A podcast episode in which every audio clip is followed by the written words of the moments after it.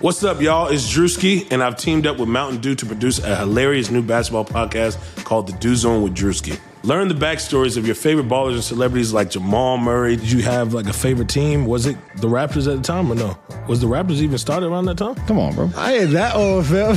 you talking like I'm 50. Taylor Rooks, A'ja Wilson, and many more. You won't want to miss this. Listen to The Dew Zone with Drewski on Apple Podcasts, Spotify, and wherever you listen to podcasts.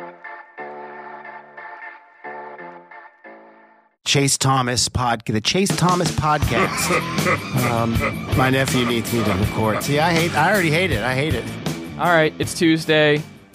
The Braves are not playing in tonight's game one of the MLB World Series. No, it's the Los Angeles Dodgers and the Tampa Bay Devil Rays, as we rightfully refer to them on Jonathan Tayler Thomas Talks Major League Baseball World Series Preview Edition special. Jon, you're not going to believe this, but uh, the best team in the AL and the best team in the NL made the championship game. Who would have thunk it? It's the the boyhood dream has come true. absolutely crazy, right? We especially because like extend, expanded playoffs. I think nobody assumed we would actually get the two number one seeds, but here we are. It's kind of like March Madness, right? Where people freak out about upsets in round one and round two, and it's fun seeing the buzzer beaters, the George Masons, the Vermont Catamounts of the world, but they don't make it through. It, it always evens out by the time you get to the final four in the championship game. It's always the blue bloods that survive at the end, the the top recruiting teams that end up getting through the gauntlet. The the Virginias make it through. The uh, the the Kentuckys, the Dukes. They they find their way through, even if there are upsets at other points on the board. Um, ultimately, having more teams in doesn't necessarily there's going to be more chaos. What it means is you're going to have a more exciting round one, and then things will start to mellow out, and the best the best will will go at it. And uh, I think that's what we're seeing uh, permeate into baseball with the expanded playoffs. So that that that is how I looked at it. Is that a fair assessment? Yeah, I think it ended up. I know we, we we've talked a fair amount that this ended up being kind of MLB's NCAA tournament, Mm. and I think the way you described it makes sense. Is like you know we had, you know, you have those kind of long shot teams that get in, but like honestly, and, and I feel like I've asked this before, but you, you you pay more attention to college basketball than I do. It feels like most years, if not all years, the tournament is pretty chalk.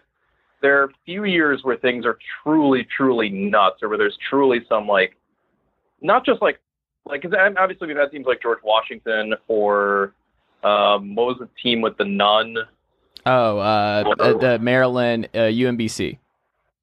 or, or yeah, well I'm I'm talking about teams that make deep runs like um, Cornell that one time, um, obviously Northern Iowa. Northern Iowa. I think was it Loyola Marymount? Was that the team?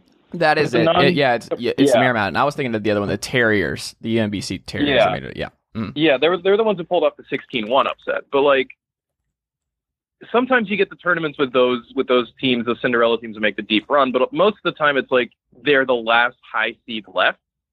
Or I guess low seed, whatever. They're the last double digit seed left or, or number nine seed or whatever. Most more often than not, like you get a final four where it's like they're two number one seeds, like a number three and maybe like a number seven or something, right? Yes. And I feel like that's what we got this year too. We got obviously the two best teams in the American League and the National League, and the Dodgers and the Rays. We got a Braves team that, you know, over the course of the season could make a pretty good case to be at no worse than the fourth best team in the National League, and I think pretty conclusively showed that they were the second best team in the National League to the Dodgers, beyond maybe the Pod. A healthy Padres, I think, is probably up there too. But regardless, You're And splitting hairs at an that point. They're all in the same category. Yeah, and then we got a, an Astros team that certainly by record did not look like a strong team, and I think we all kind of coming into the playoffs were like they're really not actually very good. But then all their hitters started hitting again, and we're like, oh right, this team has a stupid amount of talent, like hitting wise, and has also done really well pitching wise. And I just got to say, like, I know we never. We, we didn't really talk about the, the CSs as they were happening, but I just want to say now that they're both over, man, did Dusty Baker manage his ass off. What a great series Dusty Baker had proving once again how terrific of a manager he actually is. It's really sad that his one opportunity right now comes with this just appalling Astros franchise. but man, he had a great series. I also thought uh, well, hold Brian on. Jeff Luhnow was innocent. I don't know if you saw that today, but uh, he he did nothing wrong.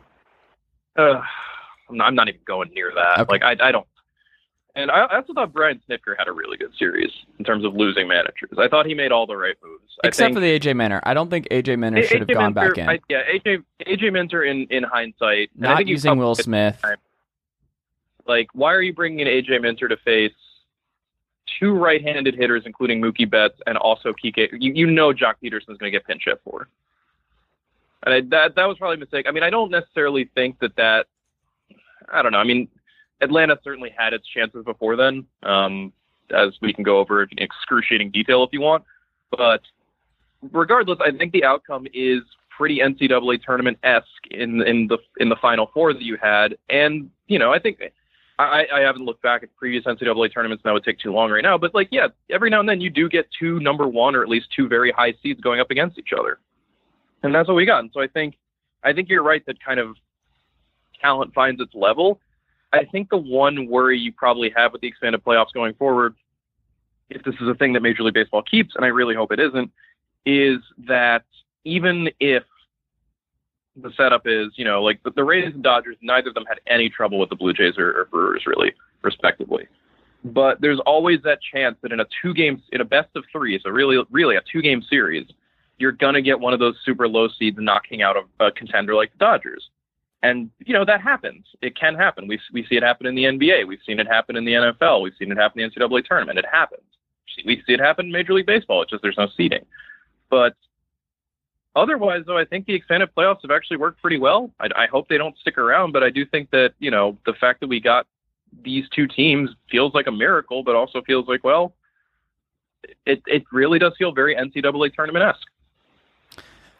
I think the big winner here is the play-in game. I don't want expanded playoffs, but I want. I'm okay with play-in games. I'm okay. We saw that in the playoff So bubble you, too.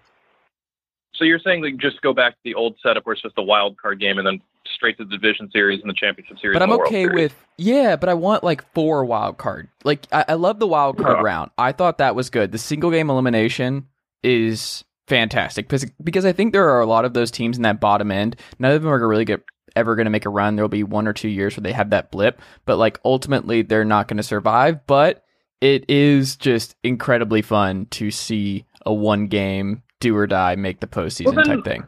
then then maybe there is an idea there where it's like if only five teams make the playoffs, maybe you add a wild card three Mm. and you make wild card three play play wild card two and then wild the winner of that game plays wild card one and the winner of that game moves on to the division series. But I like that. I, I don't know. That's that's a lot of extra baseball that they have to accommodate. Not a lot, but I also like it- like we got lucky, I think, to a certain degree that like the Astros outperformed who they were during the regular season. Because the other teams that were kind of on their level in terms of record and performance really didn't do that much. Obviously, the Brewers just disappeared immediately. The Blue Jays disappeared immediately. The Marlins knocked off the Cubs, but that Cubs team had a real paper tiger feel to it. And the Marlins then subsequently just got just blasted into space by the Braves.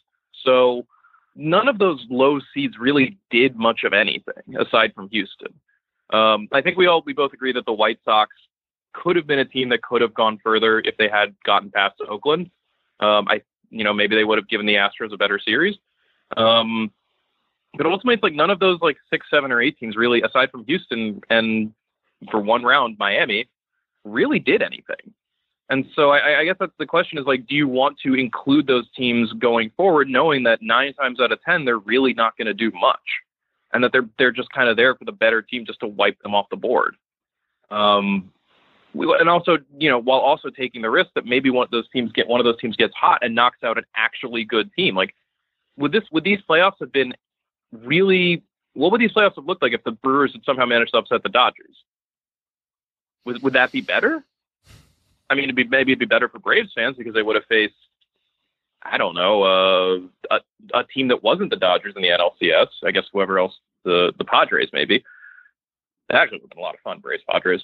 But I think every now and know. then, I think it's okay. I think if that was the norm, where it's just like, what is the point of the regular season if they just keep upending the great teams? But do I think it's good to have a little pressure there and like the hot bad team all year? And like, I like blips. So if there are blip years where like one wild card team just runs down, or you might have a situation where it's like the Brewers get healthy because we we thought the Brewers were going to be probably like an NL Central favorite before the year, right? And if this was a normal season, they could have figured it out over the course of 162 games because they do still have a NL MVP front runner on that roster, and we still like a lot of their hitters. Their starting pitching obviously is a problem, but good bullpen, all that kind of stuff. They could have made more moves and really beefed that up. But if they had the season from hell, kind of like what the Nationals did, where they had that awful first half and then everything fell into place and they won the title, I think that would be okay. Where it's like just yeah, because that's, the that's fair, but do you get what I'm saying? System,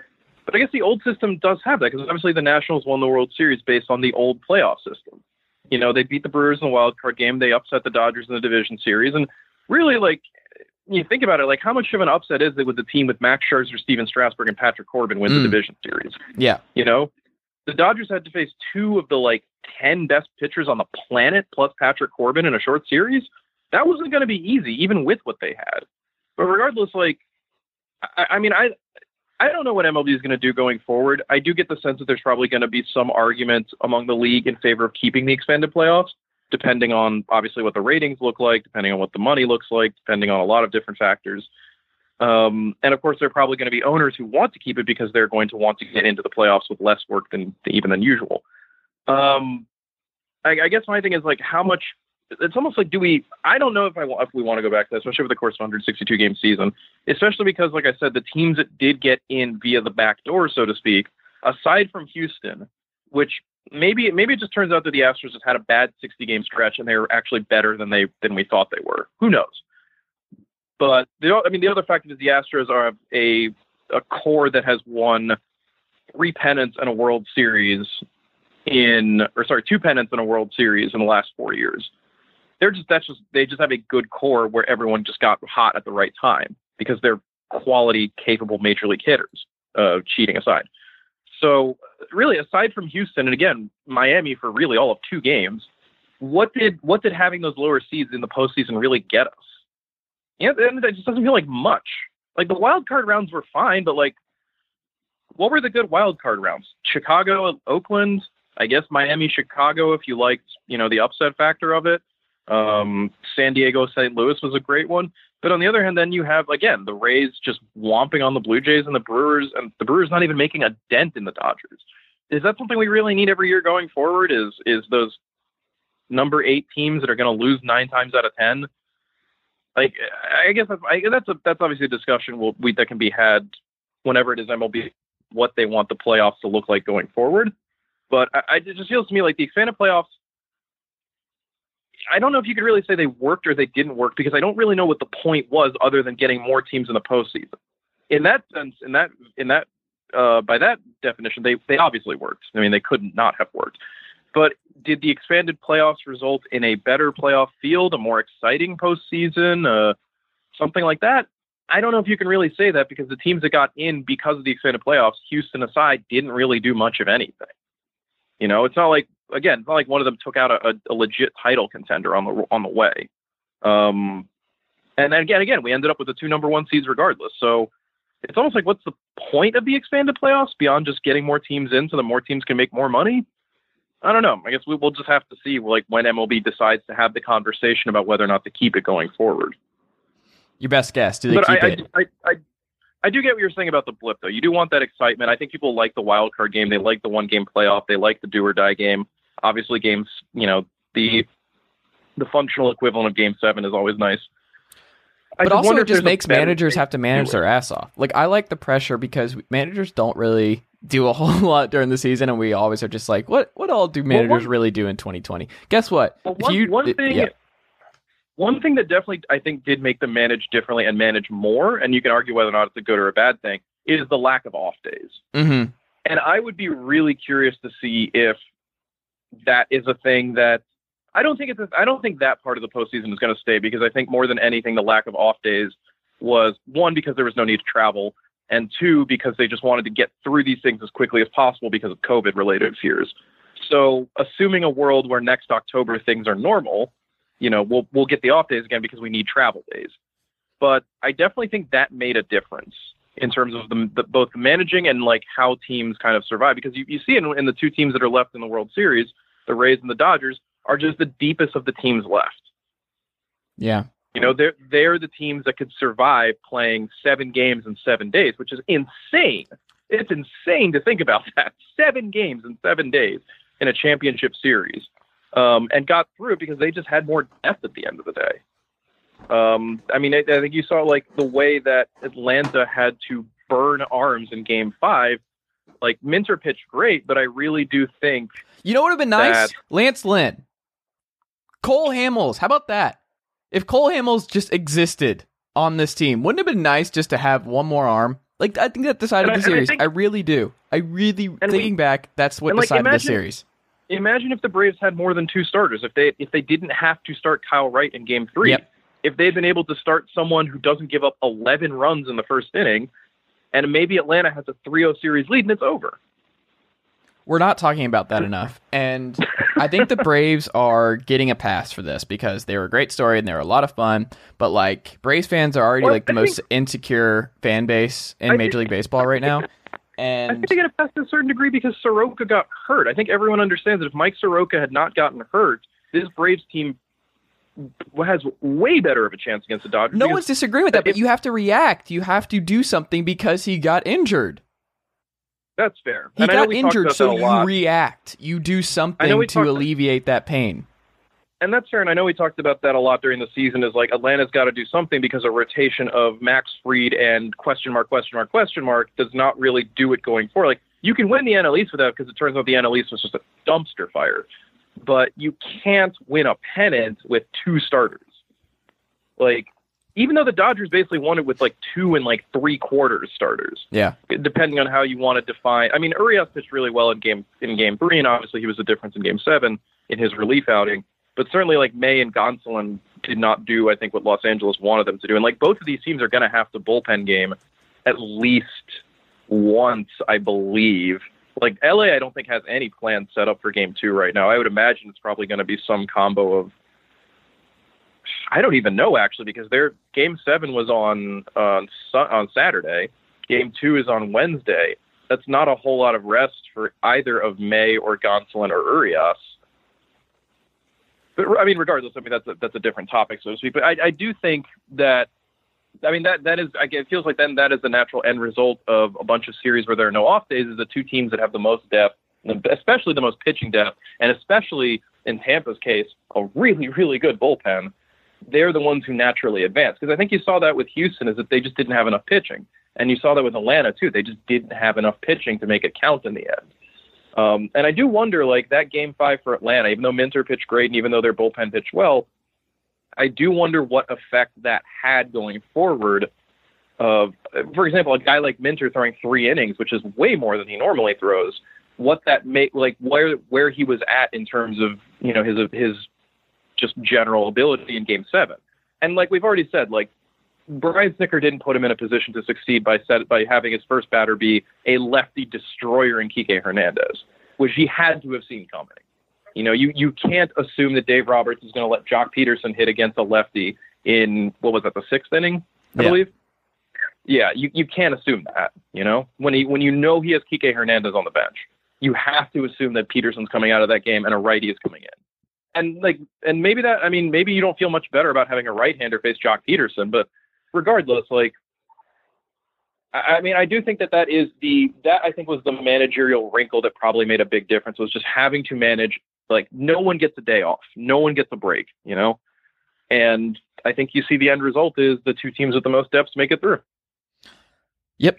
And I think Alex Anthopoulos in this front office should have to answer for not not just doing the, the Mike Minor or Lance Lynn trade or somebody like that. I really think they're going to have to answer for why they didn't do that. Because Daryl Morey, who quit the Rockets um, last week, he had this point, and I, this is something that I agree with, because he was one of the ones who went at the Warriors, where like the, the Dodgers are kind of Warrior esque anyway, and just their firepower and what they have there, and just how long they've been on top, and just how hard it is to beat them four out of seven times. But like, if you think you have a five percent chance of winning the title, you do whatever you can to win that title, right? And Yeah. they did not do everything they possibly could have. That doesn't. That would not have upended their future. That would have not uh, destroyed their this year. It wouldn't have been a crazy thing from the fan base. Everyone would have been okay with it and understood. Um, they did not go all the way in, and then they stumbled in and came so close. But this idea in sports is that like if you have a good foundation, then you're going to be there for the next ten years. We think that sports is just easy like that, where okay, you've got this foundation, they'll be back. Like I hate seeing they'll be back from sports fans and analysts and everything else. It's like they'll be back. It's like, well, maybe, maybe not. Maybe that's it. Maybe this is their one shot. Maybe the Nationals never get back to the World Series. They had their run, they won it, and now they're screwed, and now they're gonna have to start trading pieces off, and they're they're never getting back.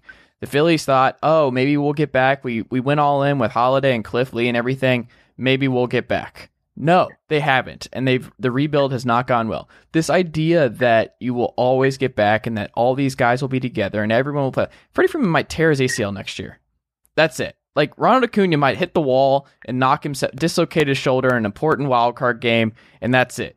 You have no idea what's going to happen next year. You can plan for it. You hope it's going to be great, but chances are there's there's all kinds of outcomes that could happen. There are all kinds of reasons that the Braves never make the playoffs again with this group.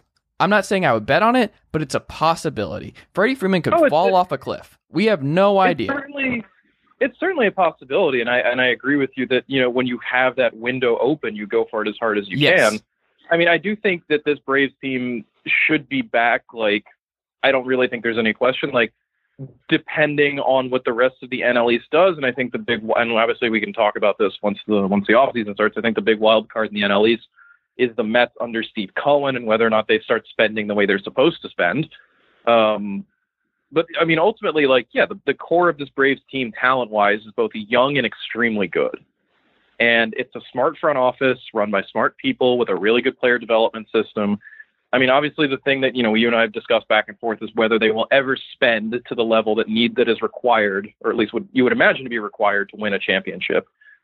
Um, I mean, yeah, I, I but I, I, I agree with you on all those counts. That if you have that window open, you need to do what everything in your power to make to make it stay open. I obviously think that the difference with the Braves as opposed to the Nationals or as opposed to even say like the Royals from a few years ago is that I don't really think Bra- the Braves front office necessarily feels like this core is in a position where the window's only. I think they probably have kind of a Cubs like view of things, a Cubs circa 2016 or maybe even 2015 view of things. Cubs 2015 might be even better. But I think, well, uh, nah, maybe not, because the Cubs in 2015, I think there was that general sense of they're not quite ready yet, but they're going to be really good, and they're going to win a title, and they did. Um, but I think maybe Atlanta's in a kind of similar mindset where it's like this team didn't win a championship, but it is championship caliber, and we don't need to do anything big. We don't need to do anything splashy. We just need to build around the edges and add a couple extra pieces, and we're set. And we can debate what those couple extra pieces should be. And I think we both are in agreement that they need at least one more starter because even if Soroka does come back fully healthy next year, you know, and you have Soroka, Fried, Anderson, that's really good.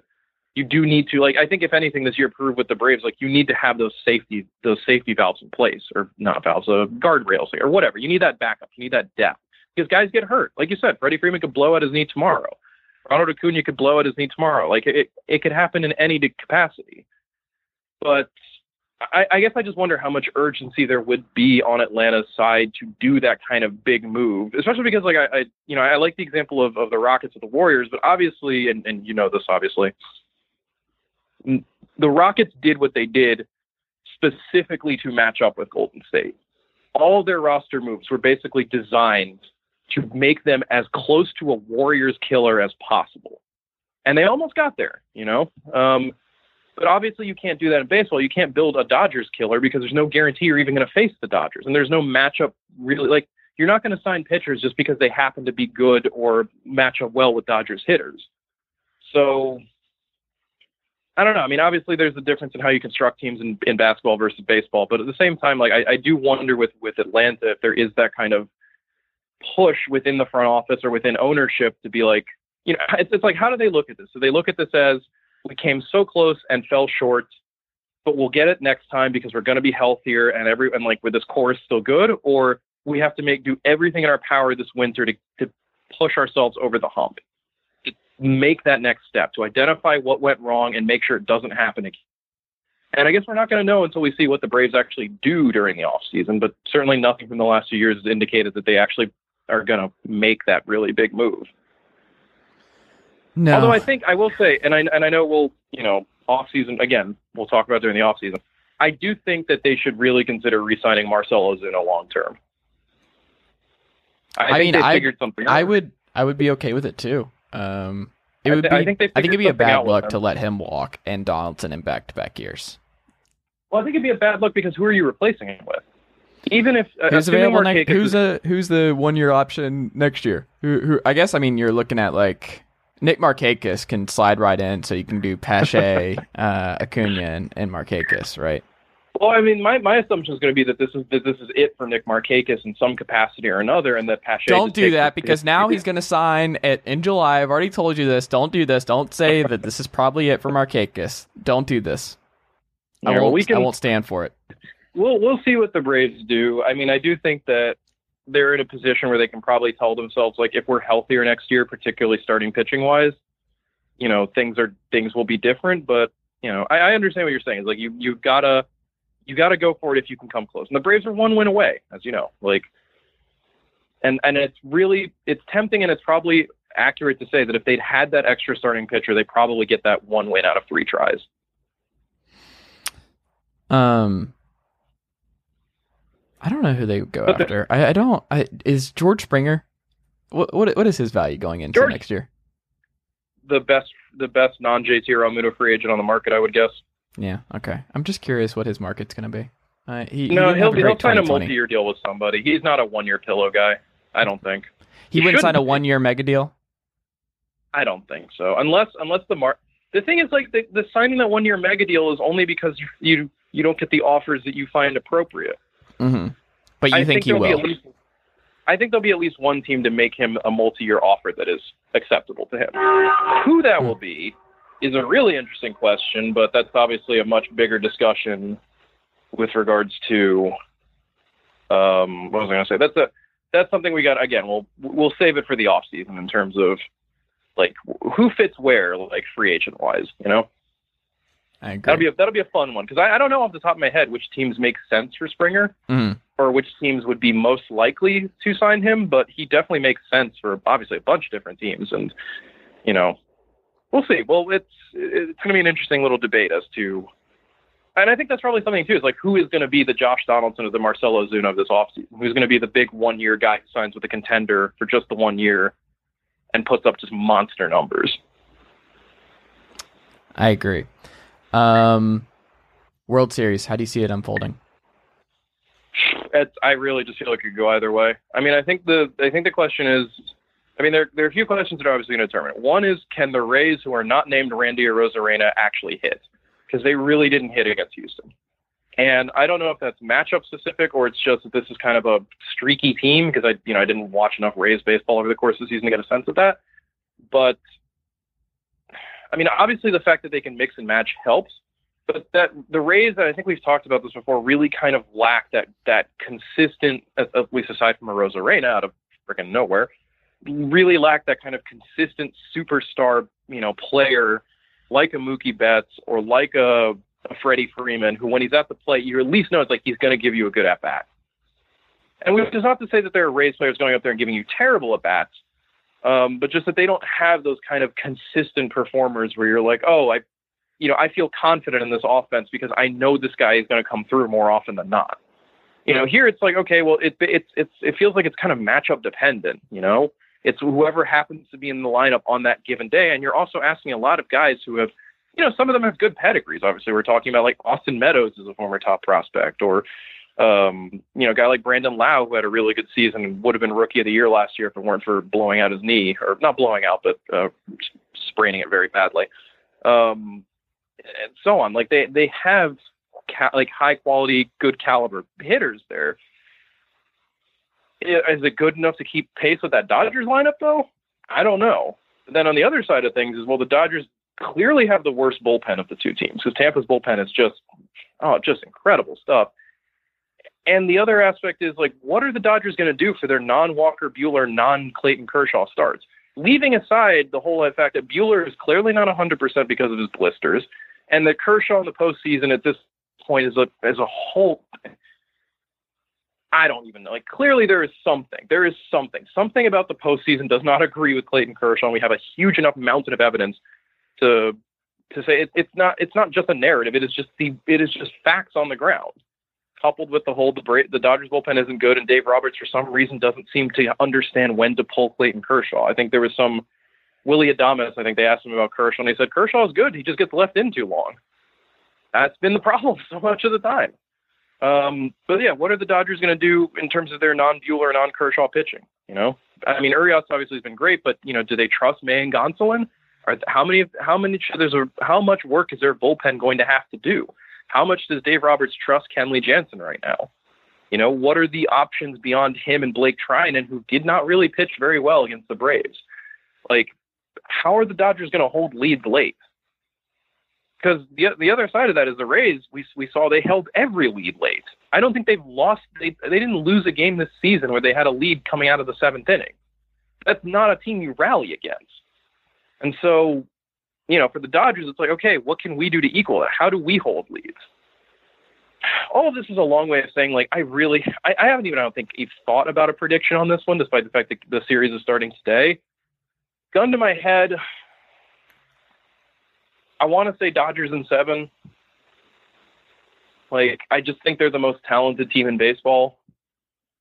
But they really do have some issues with regards to the pitching coming up against Tampa. The one benefit for them is that the off days will return this this series, which is huge. Um, they're not going to have to push their relievers as hard. You know, they'll get that little extra bit of rest for for for Buehler or yeah for Buehler ahead of Game Three the bullpen should be able to get a little extra rest because they're going to be worked hard in game two in particular. I think I'm going to go with Dodgers in seven. Yeah, that's just what my gut's telling me. I disagree, sir. Oh, okay. I'm going Rays in five. Oh yeah. Wow. Okay. So I think if the Rays win, they win. They win in a very short-ish series. I don't think they win if this goes to six or seven. I think the longer this goes, the more it benefits the deeper, more talented team. Um, so I think anyone who's picking like the Rays in seven, I don't really understand that line of thinking. When I look at how this That's I, I don't understand that. So if you're gonna pick the Rays, That's you got to pick it in a short amount of time where they just jump all over them. Their starting pitching just outlasts the the Dodgers starting pitching and some of the bullpen stuff that you talked about. They just take advantage and they just do enough to win. Um, and they just annoy you to death. Like just the way they were beating the Astros in the first couple They games really last are- series. They really are a team of the death by a thousand cuts. Yes. It really is. That's really their style. They just grind you down. And I think what's going to, uh, if I had to guess, my, my prediction is that the Rays are up 2 0, and we're like, how are they up 2 0? I don't understand how the Dodgers are not winning the series. I think that is what we're all going to be looking around at. It's just like, Well, I think. Yeah. I mean, if nothing else, like, I mean, game one feels pretty even to me. Kershaw Glasnow, but I don't even think with that's Blake even. Snell's- playoff Kershaw, is that even? Are you really betting on Kershaw over Glasnow in game one? I'm betting on Kershaw. I'm betting on Kershaw for the first five innings. okay. All bets are off after that. But um, I think I, I think the big the big swing point is going to be game two because, like I said, the Dodgers just they're they're going to have to bullpen it in some capacity or another. Either they have to use. I, think they might approach it the sim, a similar way they did to Game Seven, where they have either May or Gonsolin open, pitch a couple innings, and then the other one takes the next couple innings and maybe tries to be some kind of bulk guy. But that's not great. That's not that clearly has not worked so far for the Dodgers. And I don't know if it's because May and Gonsolin just aren't up to the task, or if it's just something. I don't. I don't know what it is. You know, I don't think anyone really knows what it is. But it hasn't worked. And even with the way Blake Snell has pitched in the postseason, which is to say, kind of okay, not great, but okay, I still think he's a better bet than whatever the Dodgers do in Game Two. And really, the other trick of it is if Kershaw can actually give them both length and quality length in game one, so they don't have to use that much of that bullpen. Because if Kershaw gets knocked out early, or if there's some other, like, as we saw in the NLCS, um, with him, with the bullpen giving up a lead late and then they have to soak up innings, they're in real trouble for game two. Yeah.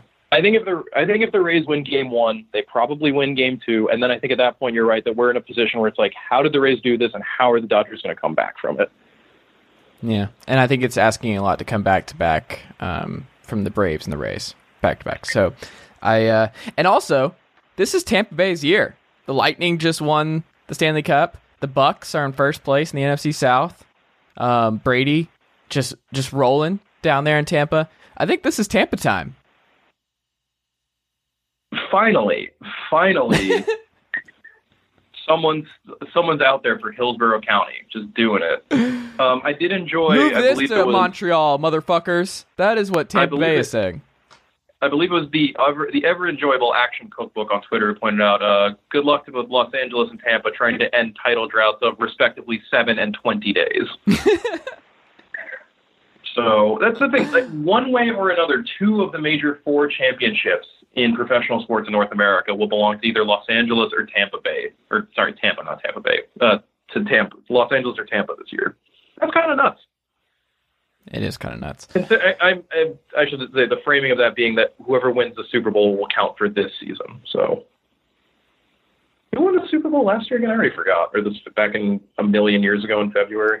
Isn't it feel like we've gone through like four different sports? Kansas City. Yeah, it was Kansas City, Yeah. but like, doesn't it feel like that was six years ago? Everything feels like it was six years ago at this point. So, I uh, that's wild. that Super Bowl actually happened this year. Um, all right, Jon Tayler, we have to run, but uh, it's gonna be exciting. Game one tonight. Um, thank you as always, good friend, and uh, we'll be back next week. woo, let's do it. All right, thanks, buddy.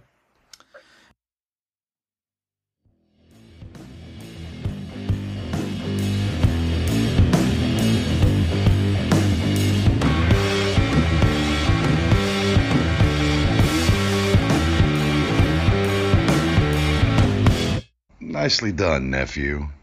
Chase Thomas Podcast. Hell yeah. Sugar Ray Leonard, Roberto Duran, Marvelous Marvin Hagler, and Thomas Hearns.